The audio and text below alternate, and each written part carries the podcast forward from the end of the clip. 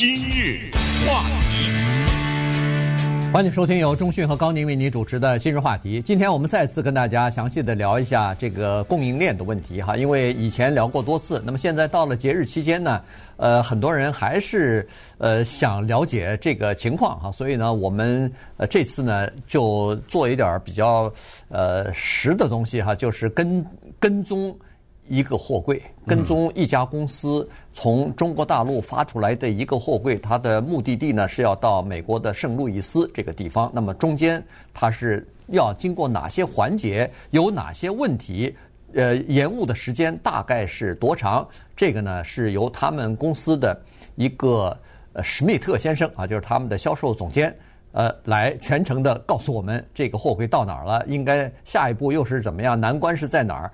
这样的话，我们就有一个呃基本的概念。哦，原来层层的这个一层一层的哈，从中国到这儿需要这么多的转手，需要这么多的呃碰会碰到这么多的问题。嗯，有一个美国孩子非常喜欢玩的游戏叫做展翅 （Wingspan）。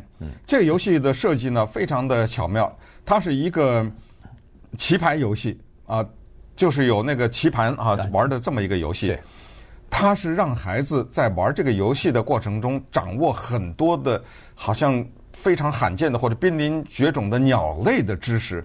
这些鸟呢，五颜六色都画在一张一张像纸牌上面。然后呢，这个游戏的目的就是让孩子们通过比如说掷骰子啊什么之类的呢，把这些鸟送到保护区去，是这么一个纸牌游戏。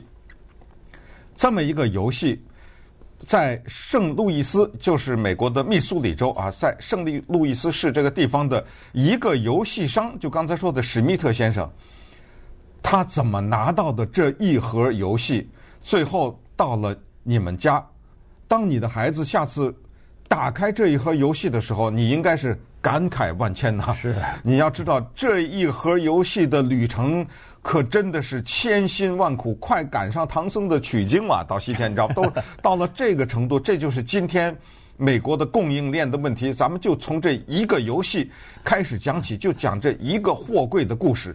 从中国深圳的盐田区出发，因为我们知道，在美国基本上我们孩子玩的游戏啊、棋牌啊等等都是中国生产的，其中中国的深圳这个地方又是一个重要的生产地。那么我们就从这个四十尺，这尺是英尺啊的货柜，这个货柜里面能装多少盒游戏呢？四千两百箱这样的一个游戏。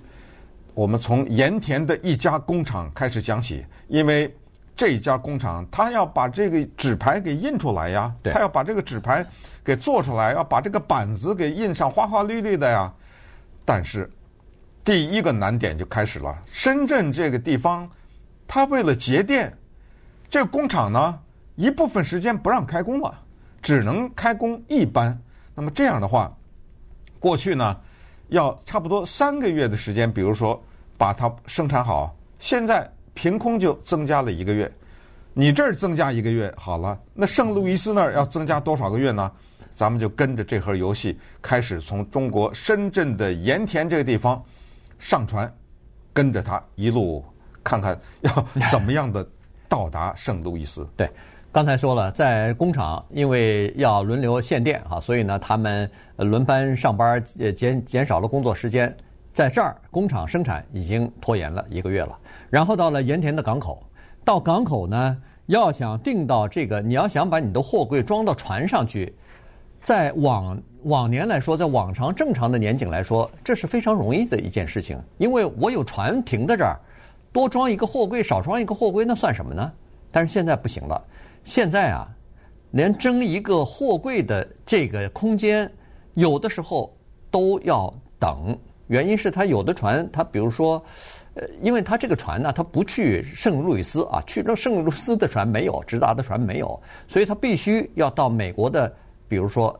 基本上都是西海岸，就是我们哎，洛杉矶、长堤港，呃，基本上都是这这两个地方，然后再从这儿，要么从卡车拉到圣路易斯，要么就是用火车再运到芝加哥，然后再再从芝加哥再转到汽车上，呃，卡车上，所以基本上就是这么一个路线。可是现在订船的这个问题呢，就出现麻烦了哈。这个船它没有空空间了，有的时候你不知道你的这个货柜啊是要等三天还是五天才能上船，有的时候可能会等一两个星期啊。嗯，所以这一来呢，一下子又出现就是订船订舱位的这个问题。对，我们看啊，一个船载满了货柜，漂洋过海来到了一个码头，这个时候。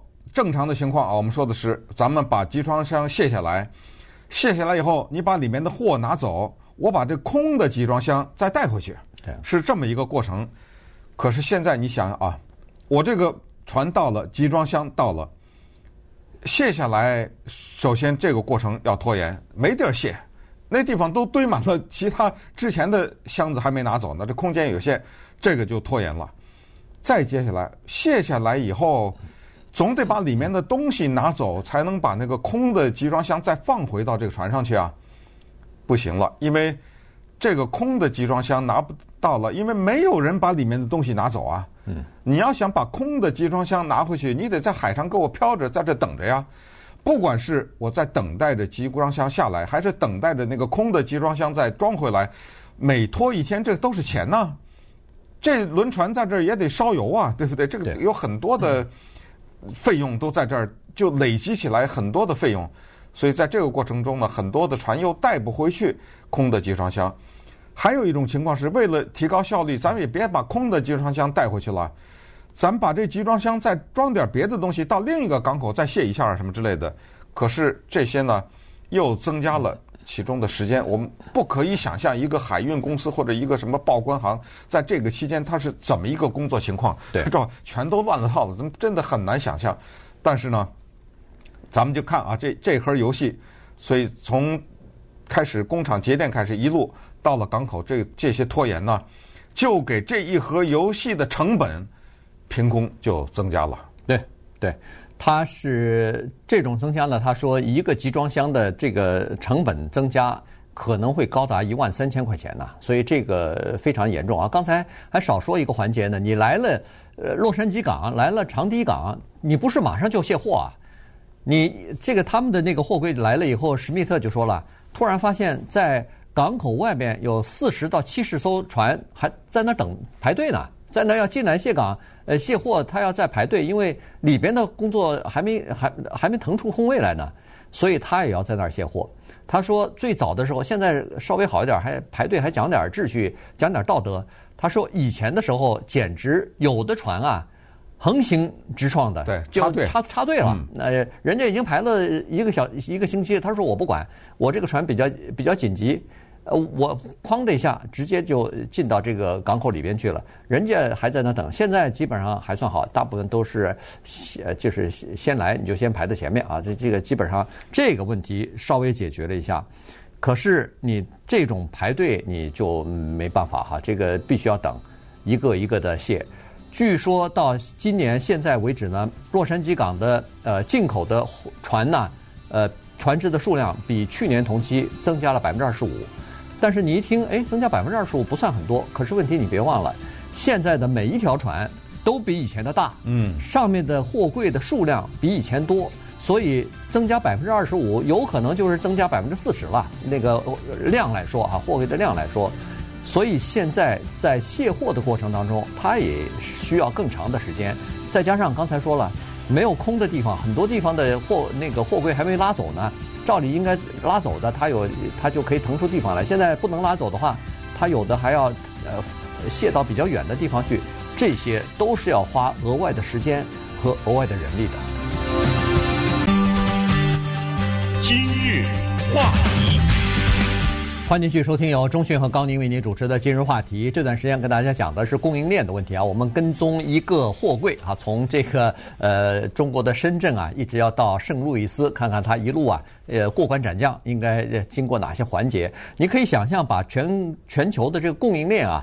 呃，想象成一个巨大的那个圆形的传输带哈，那么这个运作起来如果顺畅的话呢，那一切都很好。从原点出发，把货装上去以后，呃，到目的地，然后到了目的地以后卸下来以后，这个船再装上其他的货物，包括一些空的货柜再回到亚洲或者是中国去，这样一个循环就结束了。那么再重新再卸下货，然后再装货等等，呃，应该是这样的。但是刚才我们说了，在一些关键的节点呢，都出现了一些，要不就是延误，要不就是这个卡壳的现象。这样一来的话呢，整个的这个运送带的。呃，这个情况呢，就出现了问题了哈。它呃这儿也卡，那儿也卡，那你可以想象，有的时候它就停滞了。刚才说了，呃，这个货呃货或者是船到了洛杉矶码头，有七十条船在你前头排队，你这一等可能就是一个星期啊。可是，在这种情况之下，你说那还不容易吗？我们找一个地方，奥勒冈行不行？卸一下，西雅图行不行？呃，到呃温哥华去行不行？我卸下来以后，呃，不是省了时间了吗？然后再运到呃洛杉矶来，它不是这么容易的。原因是这样子的，它这个船就是一般都是由货运公司帮你去安排的。好，这个货柜从卸到洛杉矶港，它不是说目的地就在洛杉矶了，它要坐火车或者要卡车要拉到其他地方去，比如说到圣路易斯。那他已经定了火车的仓位了，或者他已经定了卡车的仓位了。在这种情况之下，你如果拉到这个奥勒冈或者西雅图，你有你有火车吗？你你那个你你知道什么时候能订到火车的这个仓位，可以把货给你送到洛杉矶或者送到这个芝加哥去吗？你一点都不知道的情况之下，你怎么敢乱开开到那儿去？突然发现不行，再调回头来，那还得了啊？对，当然他这个东西。也可以电脑调度啊，现在对不对？在在线弄，但是，请问，当你从洛杉矶这儿绕道去了英属哥伦比亚，这个是加拿大了吧？对不对？对到那儿去，而这是真的啊，这个不是举例，这真的有一家公司这么做了，实在排队排的不行。这还不是刚才我们说的展翅这个游戏啊，是另外一家公司，也是在圣路易斯，他呢就是这样等不及了，最后走吧，咱去加拿大吧。好，把这船掉头开去加拿大，然后从加拿大再把货放到火车上，再从火车这儿开到芝加哥去，然后再找卡车司机。请问这么一个一来一往，那一盒游戏的价钱还是原来那价钱吗？对，对不对？对，就所有的这些都免费啊？不可能。轮船公司呢，或者是货船公司，他们在签约的时候，这个地方说的是非常清楚的。首先。咱是不懂了啊，但是我们看到的报道是说，货船公司不保证抵达日期。嗯啊，咱不能说哪年哪月哪日星期几一定送到。我是到了，但是这排队前面七十条船怎么办呢？对不对？所以它是不保证这个。海上还有风暴呢，你也是。对，海上还有风暴，再加上如果这时候我掉头的话，当然这个东西都有各种各样的协调，都是花时间的，要跟那个最早生产商和接下来的购货的这一方面联络，我要。转向啊！我要去加拿大了，你们同意不同意？那这个过程中，这个费用要找多少啊？等等。好，如果你的这个集装箱放到了洛杉矶或者长堤这个地方是空的，呃，或者是放在这儿没有卡车司机等着。现在洛杉矶长堤也采取一个极端的办法，叫做我给你一个期限，如果过了这一天你不拿走的话，一百一天一百，第二天可不是两百啊。哎，第二天是如果一天一百的话，那第二天不就两百吗？对。然后他不行，要他是每天加一百，加一百，就也就是你第一天不拿走，我罚你一百，第二天三百了，对对吧？呃，本来是两百，再加一百。